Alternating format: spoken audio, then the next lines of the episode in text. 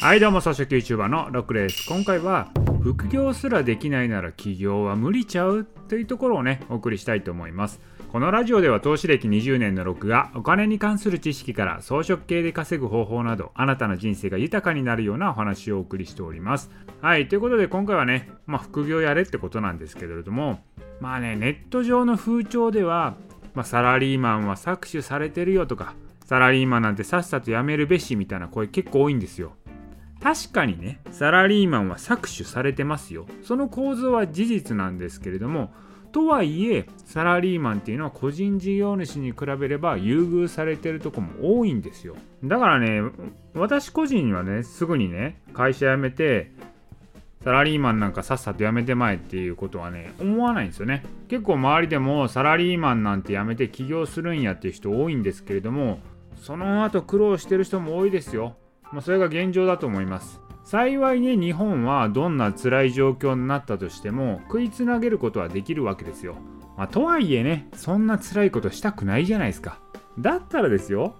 まあ、そのなんか会社なんか辞めてまいサラリーマン辞めてまいって言う前に副業やったらええやんって思うわけなんですよ。でねこういうこと言うと副業禁止されてるとかね時間がないみたいな言い訳する人も多いんですよ。だからさっさと会社辞めてしまって退路を断って窮地に追い込まれた方がいいとかいう人もいるわけなんですけどそんなんねただの甘えですよ。副業なんてねそんなビジネスやること自体何のリスクもないんですよ、まあ、会社にバレるとかいうそういう話は置いといたとして副業で稼げなくても何の問題もないんですね。むしろね副業やって知識とスキルは身につくわけですよ。ただねこれ本業で稼げなかったらこれリスク高いわけじゃないですか。だから副業っていうのは全くリスクがないわけなんですね。でそんなリスクのない副業をやらないと。で副副業をやったとしても稼げてないっていう話はですね。まあそんな人がですよ。じゃあ独立したら起業うまくいくのかってことですよね。起業して成功する人はですよ。副業でもうまくいきますよ。ちゃんと副業でも計画性を持ってまあ寝る間を惜しんで努力をしてるわけですよ。だってね崖っぷちで起業したとしてもねどうせ寝る間惜しいんでね努力しなきゃいけないんですから一緒なんですよ。だったらリスクのない副業の時からやっていきましょうっていう感じなんですよね。だからサラリーマンとして取るべき選択は私2つだと思ってるんですけどもうねこのまま何もせずサラリーマンを続けていくか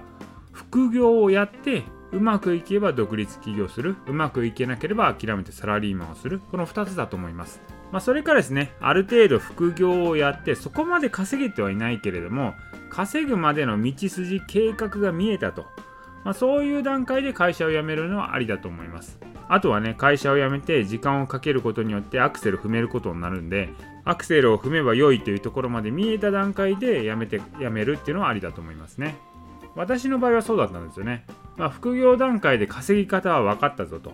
あとはスケーリングすれば利益拡大できるなっていうのが分かったのでやめたんですよ。でもねまあそれも所詮見込みなんで実態は昨日の音声でも言った通り序盤は苦しみましたね。まあでもねまあアクセルさえ踏めばこの先に利益が拡大するっていうのが分かってたのでそこはね頑張って努力できたっていうことですよね。はいということなんでとりあえず副業しましょうよってことなんですよ。副業してできないんだったらそれは起業してもできませんよと。いうことなんで会社辞めるうんぬん言う前にとりあえず副業やってみなはれと。ということを今回はお伝えしました。今回の音声は以上です。